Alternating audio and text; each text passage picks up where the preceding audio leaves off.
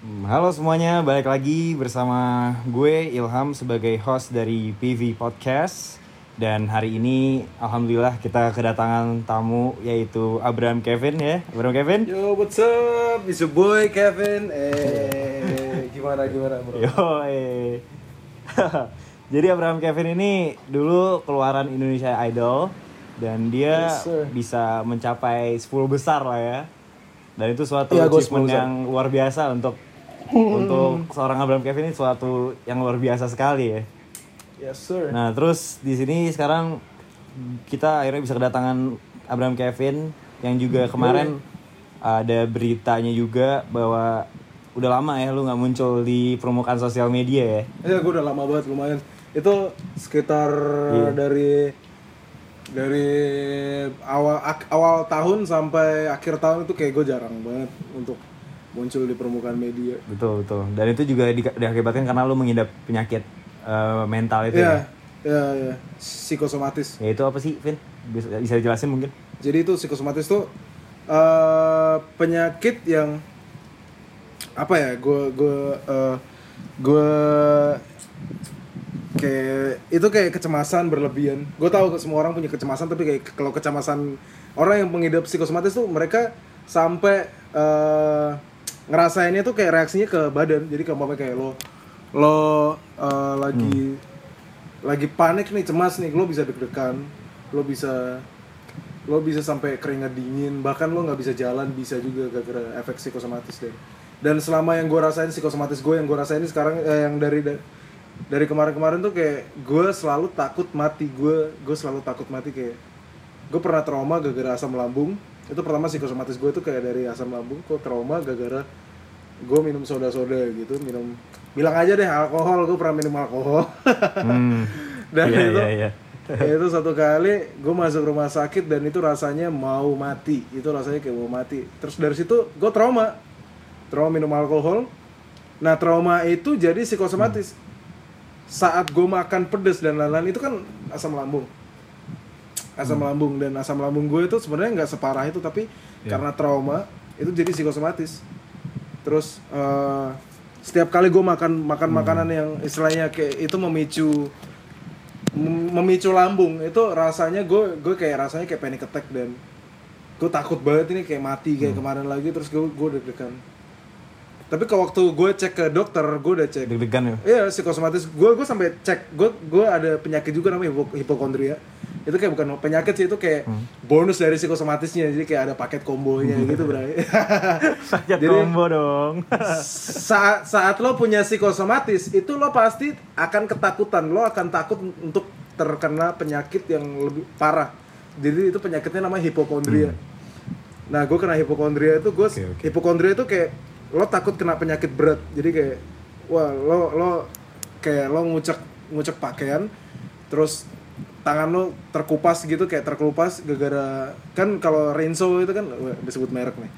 Apa kayak deterjen gitu kan dia dia kan bisa kayak eh, bikin kulit kayak kasar gitu kan terus terkelupas. Dan orang-orang yang Iya. punya hipokondria itu bakal mikir biasanya kebanyakan bakal mikir kayak wah ini gue kena kanker kulit atau penyakit kulit kayak gitu.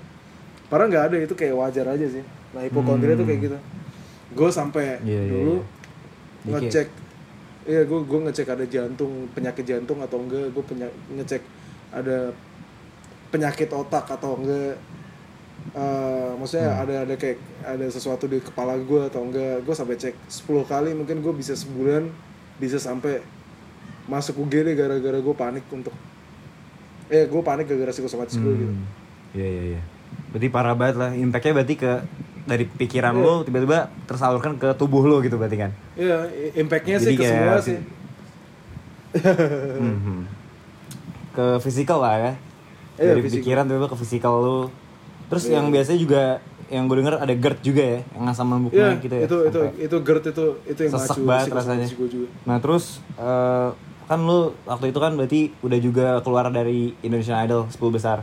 Iya, Eh, iya. Berarti lu mengidap penyakit ini setelah eh, berapa bulan setelah Indonesian Idol selesai? setahun. Setahun kayaknya. Setahun.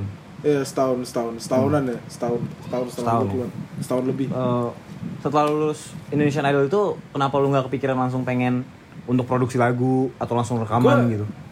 gue gue sebelum itu karena gue orangnya saklek jadi kayak gue gue eh, apa ya gue sebenarnya banyak tawaran untuk produksian lagu tapi kayak gue gue masih masih cari-cari produser yang tepat untuk lagu gue jadi Hmm. gue kayak gue gue bikin lagu tapi eh, nggak nggak nggak gue rilis kalau momennya itu benar-benar kualitasnya bagus dan menurut gue kualitasnya bagus dan ya itu bikin gue puas untuk diri gue sendiri gitu kayak gue sengaja sih Hmm. tapi tapi lu pernah sampai Iya. membuat lagu dan lu ngerasa puas? S- iya gue gue selalu gitu. Kayak kayak kadang ada beberapa lagu yang gue buat terus kayak gue puas banget terus ya udah. Terus Oh, yang iya, iya. sebenarnya gue mau rilis waktu awal-awal tahun kemarin tapi karena gue sakit itu kayak ditunda semuanya. Sebenarnya gue mau rilis rilis lagu yang gue mau udah udah siap lagunya kayak tinggal uh, produksian video klip dan lain-lain terus promosi ngatur promosinya tapi kayak gue tiba-tiba sakit gitu sakit psikosomatis dan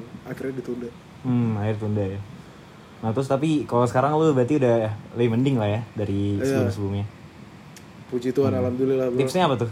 Biar lu jadi lebih baik gitu jadi lebih mending lebih sehat. Eh, biar lebih sehat. Ini banyak yang ini ini ini pertanyaan bagus sih gue sering ditanya bagaimana cara lo menanggapi eh, kayak penyakit mental yang lo punya sekarang? Jadi penyakit mental itu hmm. itu kan ketakutan itu kita yang buat sendiri sebenarnya. Kita takut. Kita fobia fobia sama ular. Kita takut sama ulat. Padahal ulat ulat itu nggak nggak nggak bakal gigit kita kalau mamanya kita nggak macam-macam sama dia.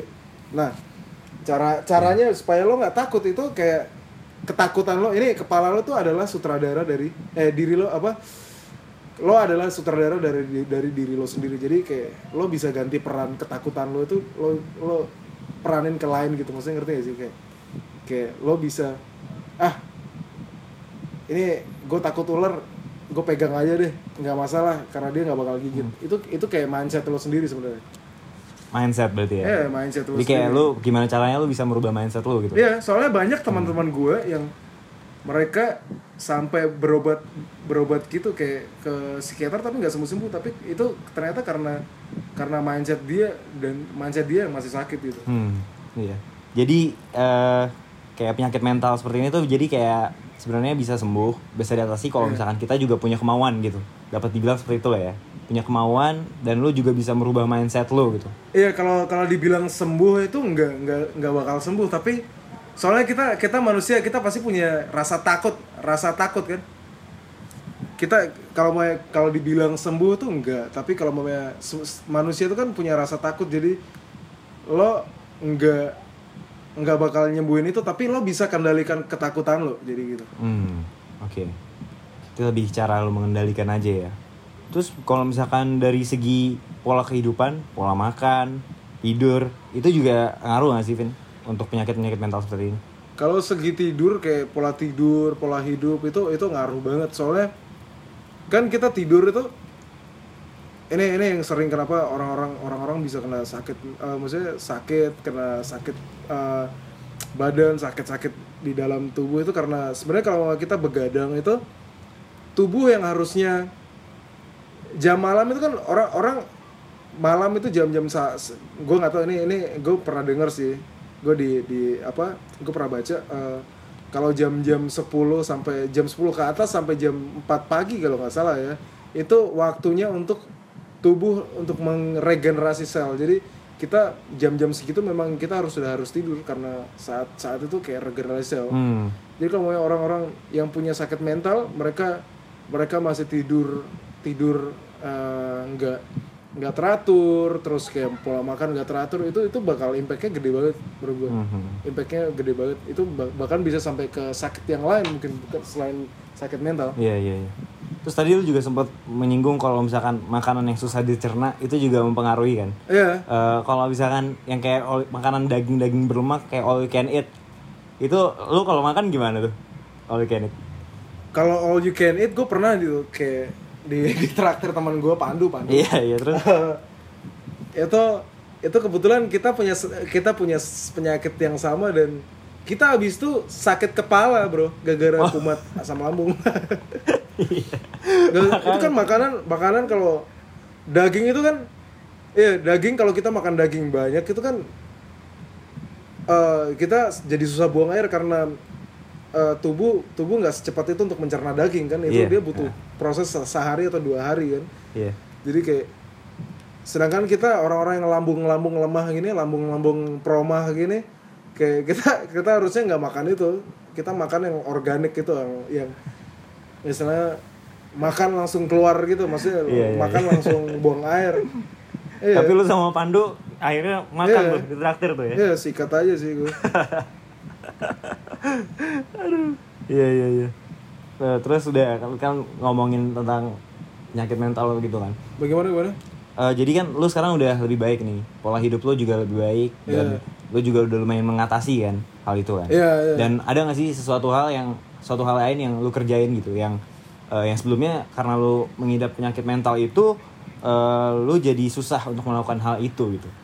Eh, gue jadi gue gue jadi punya self control karena gue bisa mengendalikan emosi gue, gue bisa mengendalikan mengendalikan apa istilahnya eh, ketakutan gue gue sekarang bisa untuk kontrol diri gue lebih sabar terus lebih lebih menghargai pendapat orang lebih menghargai banyak orang. Dulu kayak gue ya untuk anak-anak remaja kebanyakan kayak lihat orang galau dikit ah lo lebay lo gini gini gini lo gini gini gitu terus sekarang karena karena gue udah pernah ngalamin itu kayak gue lebih lebih terbuka aja sama orang sih lebih lebih meng- menghargai pendapat orang gitu walaupun gue nggak sepenuhnya bisa menghargai ya karena gue gue juga mar- manusia jadi kayak kadang banyak salah juga tapi gue lebih lebih better lah Oh, iya. iya. Le- lebih bisa kontrol diri Baik, baik, baik. Iya, iya. Terus eh paling ini sih.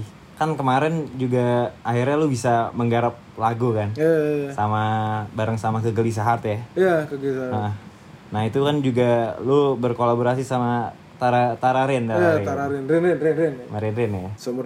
Nah itu ceri- ceritanya tuh ceritanya gimana sih Vin? Kok bisa tiba-tiba lu menggarap lagu itu gitu? garap lagu itu gue diajak pertama diajak Pandu kebetulan gue kenal Pandu kan dari ini dari apa gue tahu Pandu itu dari uh, YouTube karena dulu gue waktu punya gue waktu breakdown dulu sampai gue nggak keluar rumah gue gue nonton nonton videonya Pandu. Hmm. terus ada satu kali kesempatan gue ketemu sama dia waktu itu di daerah Kemang terus kayak kita ngobrol-ngobrol banyak. Udah kita kita dari situ kayak keep in touch terus kayak kita ngobrol terus. Terus tiba-tiba kayak Pandu satu hari dia kepikiran untuk bikin lagu.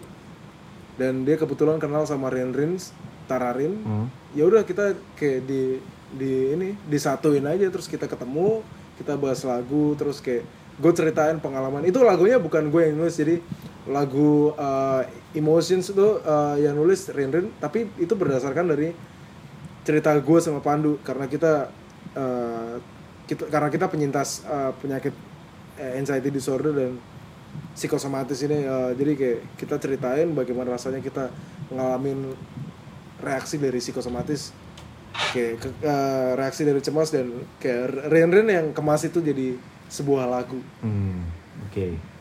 Nah terus ya lu akhirnya akhirnya kolaborasi kan tuh ya. ya begitu Terus kesan pesan lu gimana Vin setelah lu akhirnya bisa membuat karya gitu bareng sama temen lu tentang yang tadi lu bilang salah satunya tentang penyakit mental tersebut psikosomatis, Iya. depresi. ya jujur ju- jujur gue lebih lebih ngerasa ini aja sih lebih ngerasa punya tanggung jawab.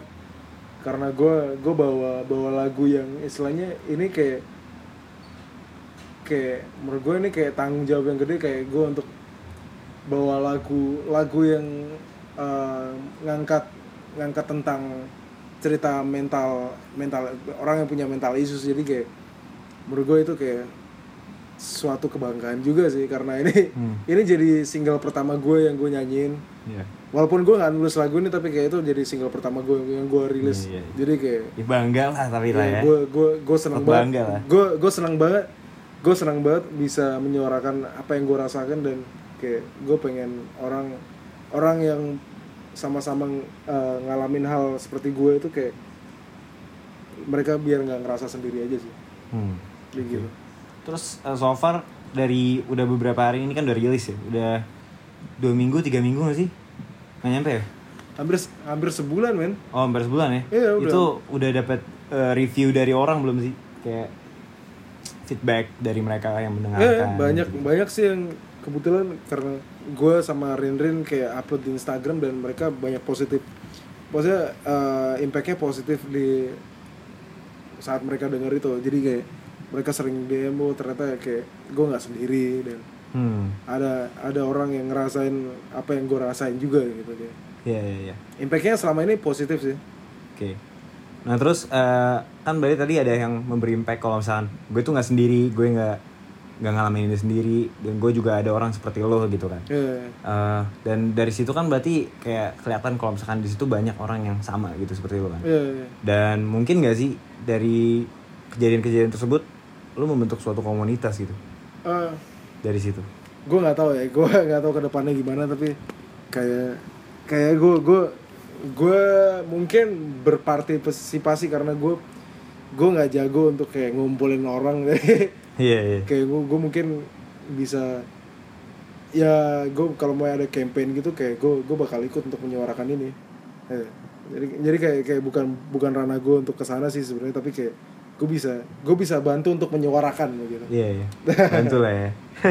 Iya ya karena kan kita- ya lo tau lo, lo juga tahu kan kayak rasanya tuh gimana, sakitnya gimana. iya Dan sakitnya bagaimana bagaimana sih cara menanggulangi ini kan struggle banget gitu kan. Iya, struggle banget. Nah terus Vin eh, ngomong-ngomong nih dari dari sini kan kita udah lu tahu kan kayak sekarang kita lagi ada isu lagi di Amerika mengenai Wah. Kutipan dari George Floyd nih BLM, BLM ya. Black Black Lives Wah, Matter serem ya kan Eh, iya serem banget kan tanggapan lu sendiri gimana Iya, iya.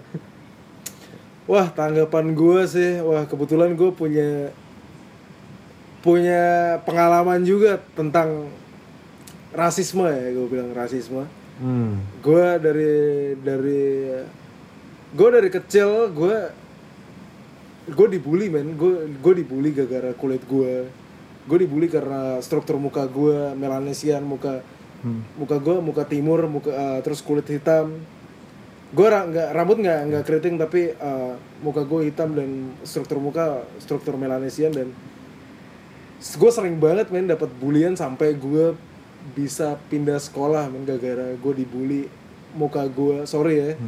Eh, ini kayaknya kayak banyak orang-orang yang dari timur yang sekolah di Jawa paling pal- mungkin sering ya. Maksudnya di luar orang-orang yang timur eh, orang timur yang sekolah di luar timur itu mereka pasti sering banget kena bulian kayak eh eh kenapa lo hitam? Kayak gitu. Kayak eh eh, apa ya kayak bentuk bentuk kecilnya tuh kayak gue dulu kayak sering sering banget diajak eh keling lo lo hitam. Terus muka lo kayak monyet gitu. Hmm. kayak gue sering banget main kayak gitu. Separah itu iya. gue sampai sering banget berantem sama kakak kelas. Dan tetep aja akhirnya gue yang salah dan lain-lain.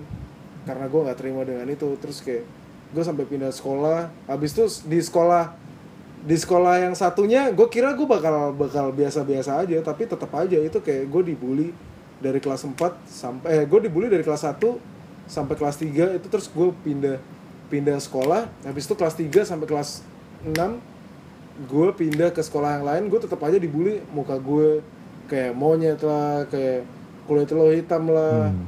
kayak apa ya? Banyak main gue dapat itu kayak itu lumayan untuk Iya, itu itu lumayan ngerusak masa kecil gue Hmm. kayak di kampung impactnya besar berarti sampai sekarang impactnya ya? gede banget men. Kayak buset gila. Hmm. Itu kalau mau kayak gue gede sekarang ada orang kayak gitu gue gampolin men gue nggak bohong iya iya gue tampolin ya gue tampolin bro gue tampolin bro asli asli Iya, iya. Karena ya Gila, men. tahu sih. Maksudnya di kampus kan gue sekarang masih ngampus lah. Cuman. Nah, terus gue juga ada teman gue yang dari daerah Papua gitu. Cuman gue suka lihat dia kayak ya kayak sendiri gitu karena nggak tahu sih. Sebenarnya kan kita Indonesia satu lah ya. Cuman kadang-kadang ada aja gitu yang berusaha membeda-bedakan gitu kan. Secara nggak langsung, secara langsung pun ada gitu. iya Nah itu sih paling ya kita Iya. sebagai orang Indonesia harus inget aja bineka tunggal ika gitu loh bro.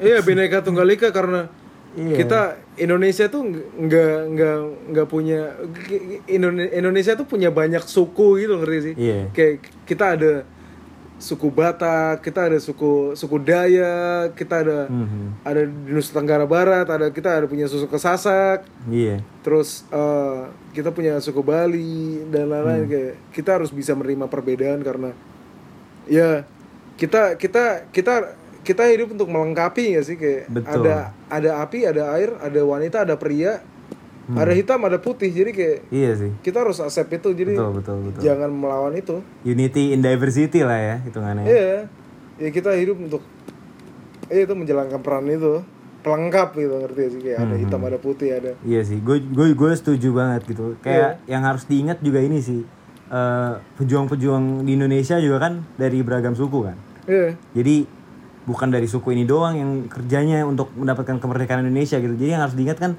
sebenarnya bahwa Indonesia tuh dapat kemerdekaan tuh dari seluruh suku di Indonesia gitu. iya Nggak cuma dari satu suku doang gitu. Jadi Iya. jangan sampai lah ada kita sampai sekarang membeda-bedakan gitu. iya Hmm. Nah terus sampai sekarang lu ada nggak sih dapat treatment dari orang-orang mengenai hal-hal seperti ini gitu? Rasisme masih suka dapat gitu nggak sih? jujur gue masih dapat men Iya. gue untuk sampai sekarang gue udah umur 20 21 20 ini gue gue udah masih gue masih dapat men Hmm. Itu sangat disayangkan gue masih dapat kayak kayak ber- beberapa minggu lalu gue gue waktu itu pulang pulang dari nongkrong. Tempat teman dari ini. Eh gue bukan beberapa minggu lalu eh, kayak beberapa bulan lalu sebelum corona. Hmm. itu kayak gue balik jam 3 malam. Terus ya gue pakai gue gue pakai baju biasa dan dandan biasa kayak pakai kaos pakai sepatu dan lain-lain. Terus kayak sore eh, kayak gue masuk ke lift gitu gue masuk ke lobby terus kayak gue tinggal di, di apartemen kan soalnya gue masuk ke lift itu ada ibu-ibu gitu ada ibu-ibu mau masuk lift terus waktu lihat gue dia udah masuk nih udah masuk lift pas lihat gue mau masuk dia keluar men dia keluar lagi Aduh, aduh, aduh. terus kayak takut Iya, gitu iya. Berarti masih ada ya. Iya, itu kayak itu menurut gua parah banget, men. Iya, itu parah banget. Nggak semua kulit orang kulit hitam itu, nggak semua orang kulit hitam itu perampok, nggak semua orang kulit hitam itu uh, bakal ngebunuh lo gitu kayak nggak semua orang hitam itu pencuri atau nggak semua orang hitam itu kriminal gitu Iya, ngerti sih? ngerti, ngerti. kayak gue masih kayak kadang gue ngerasain untuk jadi orang hitam itu kayak kayak kadang itu kayak kalau gue nggak ngerasain ya kalau di Indonesia nggak terlalu gede ya. Tapi beberapa yang di daerah itu masih masih ngerasain tapi kayak untuk menjadi orang hitam itu ki- kita kita baca eh, ini kayak untuk seluruh dunia untuk menjadi orang hitam itu kayak sesuatu yang kriminal gitu ngerti kayak Iya. orang selalu di orang-orang hitam tuh kayak selalu dianggap dianggap kayak kriminal dan Iya. suka bikin onar dan lain-lain padahal Enggak seperti itu. enggak men kayak itu itu enggak men. iya, iya. Benar, benar, benar. enggak seperti itu bro Iya. kayak gila bro kayak gue masih nggak mikir sih men nggak bisa pikir nggak habis pikir bro Bahkan karena isu-isu ini tuh sebenarnya kan udah udah agak lama gitu kan, Vin. Orang membeda-bedakan gitu kadang-kadang. iya Yang apa disebut dari timur lah segala macam. Dan lu juga berarti dari timur ya, Vin ya? eh gue dari timur Eh, kebetulan bokap gue NTB Eh, gue Iya. bokap gue Bima bokap gue Bima eh, nyokap gue eh, Maluku Tenggara K dan keluarga gue keluarga besar gue lahir besar di Papua dan gue kalau mau dibilang sih gue timur sih timur men Hmm. Timur ya. Iya gue timur Terus, nah itu juga pernah juga dibahas sama karena isu ini udah lumayan lama juga kan, dibahas juga sama almarhum musisi salah satu musisi kita yang paling hebat gitu, Iya. Glenn Fredly, almarhum. Glenn Fredly, iya. Itu dia juga waktu itu pernah membuat lagu kan tentang Timur gitu, Iya. untuk menyuarakan anak-anak Timur juga yang berprestasi dalam membuat Iya. karya untuk Indonesia gitu. wah gue gue Dia salah satu yang menggerakkan juga sih, eh almarhum. itu rest in peace dan hebatnya hebatnya Glenn Fredly itu emang paling bisa menyatukan semuanya gitu dia emang jiwanya emang paling ini sih nasionalisnya sangat kuat ya gila sih Bung Glenn Bung Glenn. gimana saat lu mendengar kehilangan dia dia udah mulai dia meninggal gitu. Lu gimana Vin? Pas tahu Glenn Fredly jadi almarhum gitu. Setiap orang anak kecil di timur yang angkatan angkatan gue gede mau jadi apa kalau ditanya jadi Glenn Fredly. Karena itu jagoan jagoan gue jagoan kita anak-anak timur di daerah kayak gue gue gue kebetulan nggak tinggal di di Iya. ini ya. Gue kebetulan nggak besar di timur tapi gue besar di Jawa tapi kayak eh gue dari kecil dengerin Glenn Fredly dan dia jadi salah satu jagoan gue kalau ditanya kalau mau lo dari kecil lo mau jadi penyanyi seperti apa gue gue jawab Glenn Fredly kayak gila men dia dia beri beri kita impact yang gede untuk untuk anak-anak timur Iya sih. gede banget impactnya Emang hebat ya hebat. Ya itu juga salah satu inspiring people lah ya buat kita semua. Bahkan bukan cuma orang dari timur, bahkan orang-orang dari Jawa sekalipun Iya.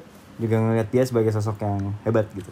Terus ini sih paling Vin, eh lu setelah ini punya rencana apa lagi sih Vin? Setelah misalkan dari corona ini, Eh, apa lu pengen menggarap lagu lagi? Udah kepikiran atau belum? Dan apa itu akan berbentuk single, E EP? gue sih gue pengen pengen banget sih drop EP sih kalau nggak EP album sih karena gue selama karantina ini gue kepikiran gue kepikiran konsep gue udah kepikiran konsep untuk bikin bikin kayak EP dan album. Ya nggak tahu sih kalau mamanya Tuhan izinkan kayak corona cepet-cepet kelar dan ini kan sekarang udah mau new normal. Ya. dan ini kesempatan gue juga sih untuk kayak ke studio bikin lagu. Ya semoga aja sih bisa terrealisasikan. Hmm. realisasikan. Realisasikan. Terus eh, untuk pembuatan lagunya mungkin lu lebih tertarik membuat sendiri atau eh, lu pengen mencari label yang bisa untuk menampung lu gitu? Eh,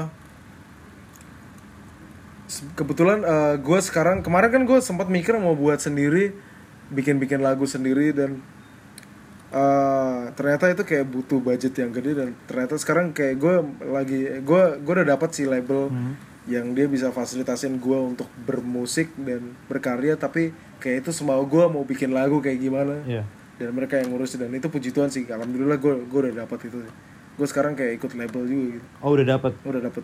Obat. Nah lu mulai masuk label itu kapan, Vin? gue baru masuk label itu eh belum gue belum kok tanda tangan kontrak tapi kayak gue gue udah istilahnya udah basa basi lah udah basa basi untuk masuk dan tinggal tinggal garap musik aja sebenarnya Oh gitu.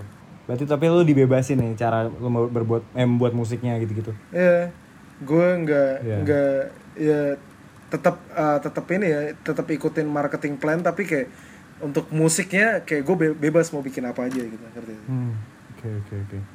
Nah terus Vin, eh, kan tadi kita ngebahas juga tentang corona ya. Hmm, Eh, dari karantina ini kan kita jadi sering di rumah sendiri gitu kan. yes Eh, lu jadi kayak sering gak sih yang namanya merefleksikan diri gitu? Ma macem-macem. Jadi lu lebih eh, ngaca atau nga- Oh, lu, iya, iya. lu kayak ngaca Iya, tentang iya, diri iya. lu sendiri. Apa sih? itu itu sering sering sering Yang kurang dari gue gitu-gitu.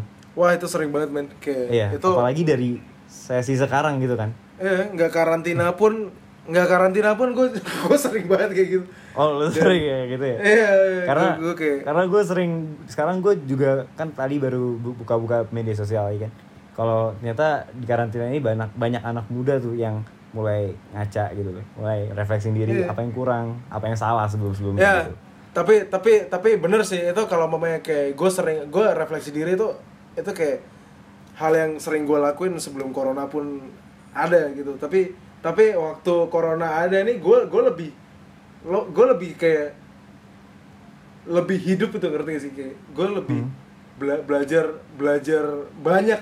Gue belajar banyak yang gue nggak nggak tahu gitu.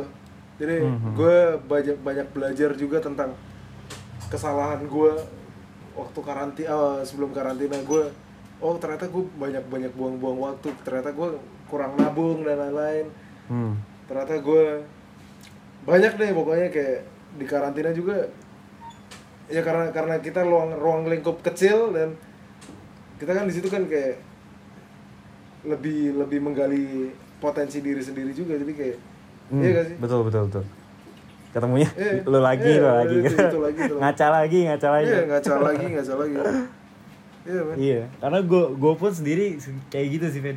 Eh, pas di sesi karantina seperti ini gue jadi lebih banyak merenung gitu di kamar Iya kan? dibanding melakukan hal-hal lain gitu Iya, banyak Kan merenung. biasanya kita kan sibuk kan Iya. biasanya lu hari setiap hari sibuk lu keluar Iya. kampus balik ngapain gitu ngopi kayak nongkrong sama Iya. teman gitu kan Iya. lu nggak punya waktu buat diri lu sendiri gitu Iya, iya, iya. cuman bener, bener, bener. saat saat lu sekarang di rumah sendiri lu kayak ya udah lu ngaca aja gitu Iya. lu, lu ngobrol sama siapa lu ngobrol sama diri sendiri gitu Iya, iya, bener, bener. lu, lu berkomunikasi sama diri sendiri lu ngaca lu memperbaiki lu catat Iya, apa bener. yang benar lu pikirin gitu Iya. hmm.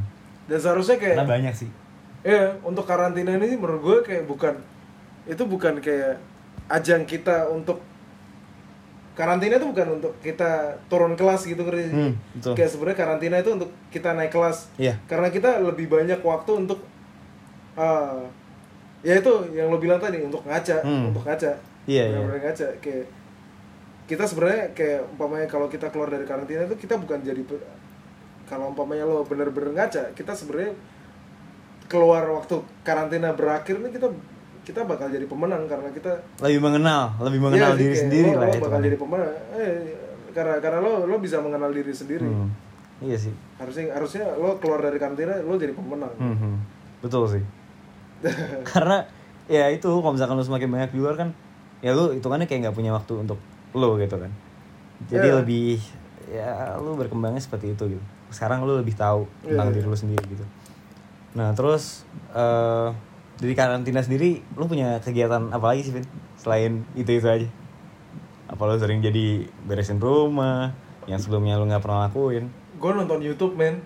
Nonton apa lu? Banyak. Wah gue gue gue nonton YouTube kayak ini kayak gue nonton apa ya? Kemarin tuh kayak bentar gue liat history gue kayak gue nonton nonton gak jelas juga nonton nonton eh nonton nonton kayak paranormal activity itu gitu. Lu ngisi waktu lu nonton ya. yo eh kayak untuk ngisi waktu nonton kayak kota gue kota kota gue kayak sebelum waktu awal-awal awal-awal karantina Maret itu kota gue tuh kayak dua minggu nggak nyampe dua minggu. Karena Iya. gue nggak pakai wifi ya nggak nyampe dua minggu itu gue bisa habis 60 giga bro untuk nonton YouTube doang Wow, banyak banget bro. Iya, 60 giga bro Nonton mulu lu kayaknya. nonton mulu setiap hari ya kan karena karena kita nggak ada kerjaan dan lo di kamar mulu kan lo nonton nggak ada Iya. kerjaan lain nonton YouTube Hmm.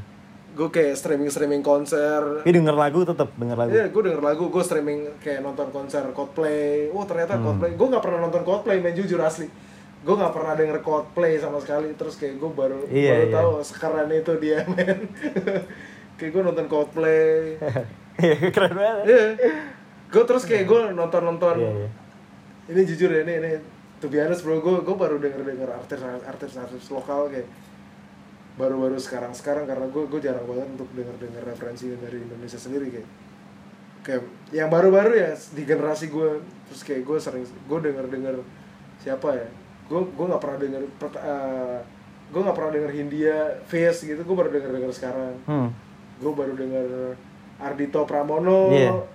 Iya.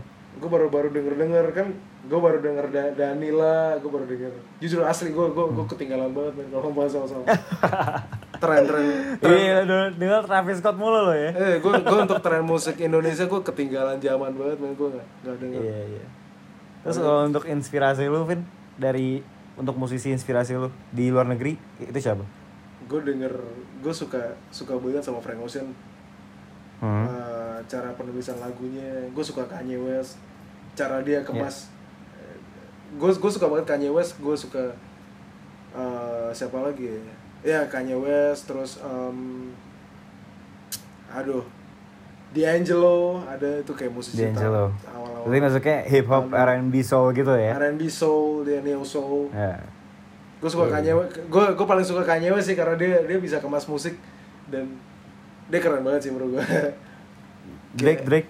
Drake gue suka suka cara dia sih gue gue suka cara dia mar- uh, marketing musiknya tuh dia gila banget sih men dia bisa jadi Hmm. Dia tajir Iya, tajir mampus Setuju, men setuju. gila dia dia pinter banget men untuk untuk guide masyarakat untuk dengar musiknya dia Iya. Tuh, setuju sih. kayak Terus kalau misalkan inspirasi di Indo tuh ada nggak, Vin?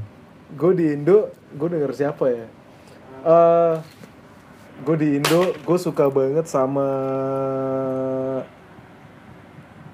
kalau penyanyi ya gue penyanyi Hmm. gue suka banget sama kalau ya Semi Simorangkir gue suka banget men Oh, Semi Simorangkir. gue besar gue denger dari kecil gue denger Semi Simorangkir gitu dari Chris Pati Chris Pati berarti wah ya? Chris Pati men gila Oke.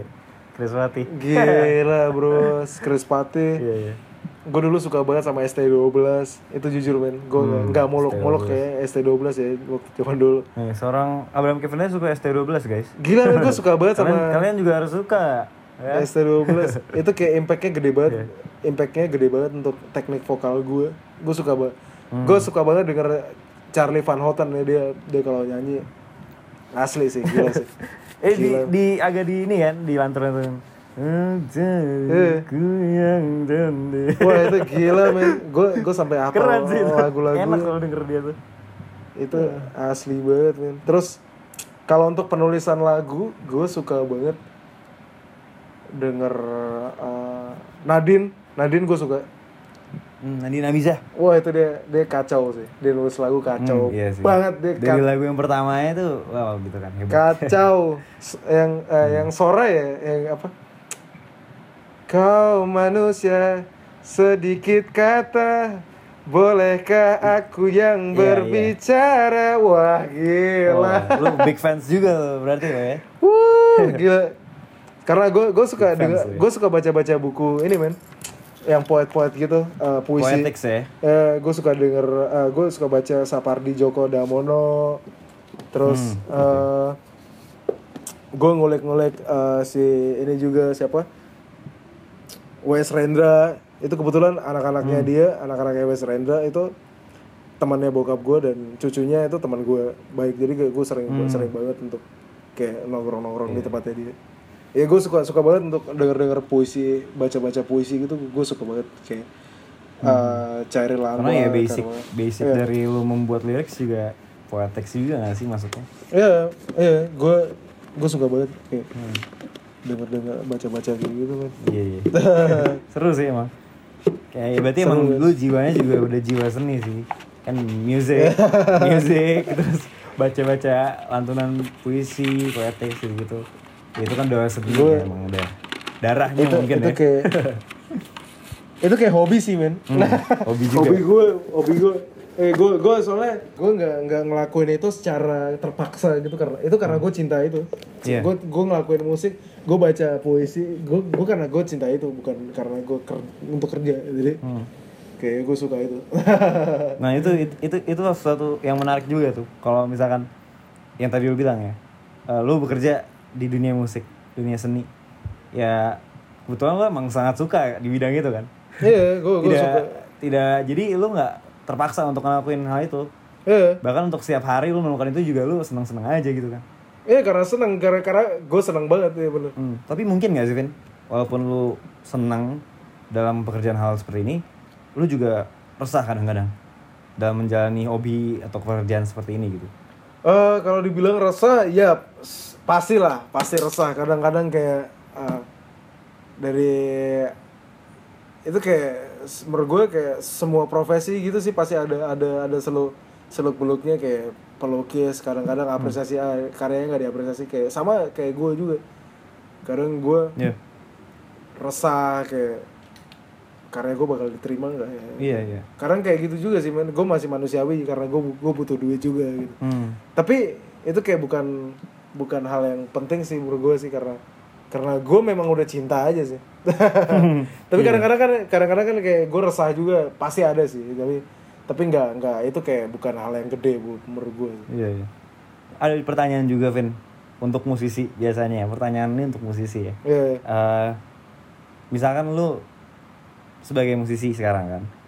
Tapi lu juga punya di another universe misalkan, Abraham Kevin yang lain, misalkan aja. ya lu juga sebagai musisi, cuman karya lu tuh tidak didengar sama siapa-siapa gitu. Apa lu akan tetap menjadi musisi gitu? iyalah karena gue karena gue nggak mikirin dia kayak gue nggak nggak peduli men kayak gue ya gue bakal mus main musik karena ya, ya gue bilang tadi karena gue nggak gue bukan kerja untuk mu- eh, gue gue bukan gue kerja bukan ini kayak terpaksa kerja nggak gara musik enggak maksudnya kayak, karena gue cinta itu gue suka suka suka nyanyi gue suka nulis lagu Hmm. Jadi love what matters lah ya. Jadi Iya, iya. paling penting itu bagaimana lu mencintai pekerjaan lu itu kan. Iya, gue mencintai, mencintai. Ya cuman Men, gue nggak bahkan nggak mikir ini pekerjaan, men, karena ini kayak hmm. sesuatu yang menyenangkan kayak gue main game aja gitu, nyanyi, ma- main musik itu kayak main game bro, bro. kayak, bisa sampai se-enjoy itu ya berarti ya. eh kayak gue main PB bro, kayak seru banget. Iya iya iya. Seru sih kalau bisa kayak gitu. Eh, Ya jadi ya mungkin bagi para pendengar ya tau lah bagaimana eh, kita sebenarnya emang harus mencintai pekerjaan kita sendiri gitu. Yes, sir. Jangan sampai itu menjadi sesuatu yang terpaksa. yes sir. Mungkin kalau misalkan lu masih udah, udah di- di- berada di dalam ranah lu yang mengkurang lu gemari, ya bagaimana caranya lu harus cari Iya, itu gitu. iya, benar. Jadikan itu sebagai passion ya gak sih? iya, iya. Setuju gak sih lu? Iya, setuju banget gue. Cuman gue juga nggak gue nggak memaksa orang untuk mengganti pekerjaan sih, Vin. Iya. Kayak kalau menurut pandangan gue juga kita nggak bisa seidealis itu, Iya, iya. ya nggak sih? Iya. Kalau misalkan saat lu pengen jadi musisi, cuman lu menyanggupinya lu bisa menjadi banker misalkan, Iya. seorang bank apa orang kerja di bank gitu. Jadi kayak eh ya udah lu harus ya tetap harus jalanin gitu untuk Iya. stay live gitu loh. Men, lo tau gak? Gue, gue, ya, gue, gue suka banget, ber, eh, maksudnya berbau seni sampai, ya, yang lo bilang itu bener juga. Kadang kita nggak perlu ide, nggak, nggak, nggak ini apa, nggak apa namanya, eh, Idealis. nggak, nggak, nggak harus setiap kali idealis dengan musik kita. Tapi bener juga itu kayak, gue sekarang kayak mikir, gue bakal mau bikin clothing line, kayak gue sekarang gue pelan-pelan kayak belajar-belajar ini jahit-jahit gitu men, jahit-jahit baju. Hmm. gue lagi pengen jahit-jahit baju. Nah, itu berarti hobi baru berarti kan? Enggak hobi baru. Sebenarnya gue udah suka suka suka dari dulu. Kayak gue gue pengen banget kayak Kanye West tapi versi Indonesia gitu gue bisa buat musik dan dan gue bisa jadi desainer juga gitu. Wih. Oke oke. Iya men. Semoga aja gue, gue lagi kayak Oh, belajar belajar. desainer juga lah ya. Gue gue bersyukur karena gue karantina ini kayak gue belajar banyak juga. Ada satu poin juga sih yang gue tangkap dari perbincangan ini sih. Eh di mana misalkan lu bekerja di suatu ranah yang mungkin kurang dilihat oleh orang gitu kan. Ya. Tapi lu di sisi lain lu pengen ngebuat clothing line tadi lu bilang kan. Berarti di sisi lain di sini yang harus kita tangkap itu gimana caranya kita berinovasi ya gak sih? Bener banget. Kayak Ya lu mengembangkan sisi seni lu, Ya sini sini lu ya lu so- explore lah, explore gitu kan. dan itu itu kayak itu nggak jauh-jauh main kayak musik musik juga butuh fashion juga ngerti gak sih kayak Hmm, betul betul. lo lo kalau nggak terlihat keren juga kayak kita nggak nggak pungkiri juga kalau mau lo mau jadi lo kayak gini ya kayak analoginya seperti apa ya gue bilang warteg deh warteg Hmm. warteg A dia nggak ada wifi warteg B ada wifi gue kalau mau Hmm. sebagai anak muda sekarang kayak gue mending yang ada wifi gak sih Iya, itu dia. Inovasi lah itu kan ya. iya gak sih kayak Jadi kayak itu Iya, bisa itu- menarik itu masa ino- juga inovasi. untuk lebih tertarik. iya Hmm, hmm. Setuju, setuju. Iya, iya. Tadi yang lu bilang Iya. fashion iya itu untuk musisi itu sangat penting, ya bener lah. Karena biasanya dalam Bener contoh hal kecil aja dalam produksi musik biasanya kan lu buat ini kan eh, music video MV. iya Nah itu pasti ada fashion directornya gak sih? iya ada fashion directornya juga ada Iya. Nah itu dia, ini kayak penting juga gitu. penting juga men kayak siapa ya gue gue Hmm. kasih fashion terus gaya gaya rambut dan lain-lain kayak Iya. lo harus punya punya signature sendiri sih kayak Hmm. eh, ciri khas lo gitu loh istilahnya Karisma lah. Iya. Kayak si ini jangan jauh jauh jangan jauh-jauh deh kayak si Andika kangen band gitu Hmm. kayak dia dia dia punya rambut kayak gitu coba tanya teman lo yang punya eh, coba teman lo suruh suruh yang yang nggak tahu kak Andika Andika kangen band dia, suruh dia pakai rambut kayak dia pasti orang-orang pada bilang eh lo ngikut-ngikut Andika kangen band ya Iya iya. Iya betul, sih, betul, kayak- betul.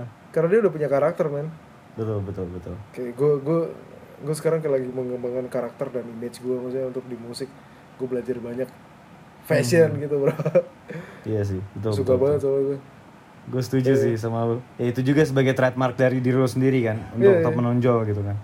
Iya, oh bener. Kevin ya yang kayak gini ya gitu. Iya. Iya iya. Paling itu aja sih Vin untuk obrolan kita kali ini. Wah.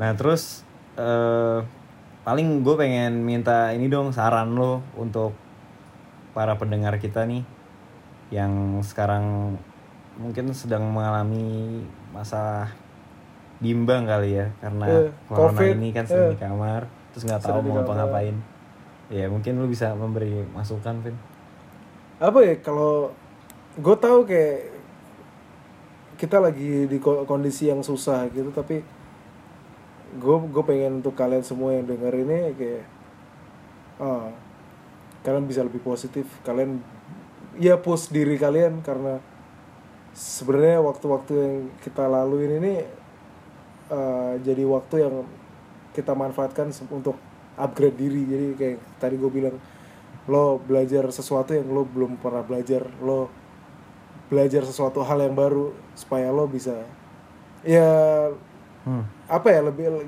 gambarannya kayak lo bisa bercermin gitu. Ngerti gak sih kayak yang tadi kita bilang tadi kayak udah mewakili semua sih menurut gue. Ya tadi gue ucapin. Iya, iya. iya. Hmm betul betul. Bisa lebih bercermin lagi Mhm. kayak lo bisa lihat ke diri sendiri dan ya banyak belajar hal baru sih. Kayak, gue tahu semua orang lagi lagi susah juga. Hmm. karena banyak yang kehilangan pekerjaan ya banyak banyak yang di PHK terus banyak yang banyak yang bangkrut tapi ini bukan akhir sih bukan akhir hidup kita tapi betul ini ini justru kayak langkah kita untuk lompat lebih tinggi lagi karena kita punya banyak waktu untuk iya bercermin tuh gitu aja sih Iya. Kembangin terus lah diri sendiri ya. iya, Tetap berinovasi lah ya. Iya. Yang kayak tadi kita sebut juga tuh. Yes, sir. Inovasi warteg pakai wifi gitu kan. Cuman itu bener banget sih, Vin. Iya kan? Gue bakal pilih yang pakai wifi sih dibanding enggak sih. iya kan iya kan bro Gue bisa fit callan sama mak gue di situ. iya kan itu itu kayak makan. itu kayak gambar kan. itu gambaran kecil men itu gambaran kecil itu kayak bentuk Iya. bentuk kecil dari dari yang gue bilang tadi Oke, oke.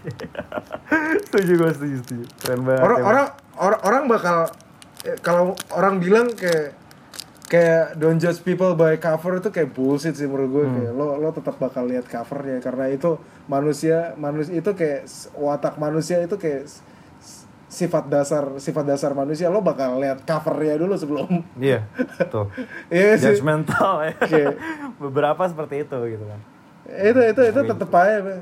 tetep aja men itu kayak dari dari lubuk hati lo yang paling dalam lo bakal milih Mhm. milih yang warteg yang ini Iya. warteg yang ada wifi-nya setuju gue, setuju, setuju. eh tapi tergantung sih tergantung sih ter- tergantung sih kebutuhan lo seperti apa tapi kayak untuk orang kebanyakan orang seperti itu ya Hmm. jadi kayak nggak tahu ya untuk pemikiran anak-anak indie gitu bos Wih, beda kan. anak-anak indie. Anak-anak senja ya, senja. Ah, anak-anaknya anak-anak kiri kan anak-anak senja kan beda Iya, nanti iya, iya. kalau kalau kalau kita bicara secara orang-orang secara kebanyakan ya pasti mereka bakal pikir seperti itu Mhm. Setuju sih. Oke Jadi deh. gitu bos Sekian dari kita nih perbincangan kali ini. Makasih banyak Pak Kevin nih udah nyempetin waktu buat Positive Vibe Podcast. eh men gue Semoga- makasih banyak juga karena ada waktu men Yuk, sama-sama. Semoga pendengar-pendengar ini puas dengan apa yang kita perbincangkan dan bisa mengambil hikmahnya. yo sehat-sehat ya Oke, gue Ilham Sudrajat. Sampai ketemu di episode Positive Vibes Podcast berikutnya.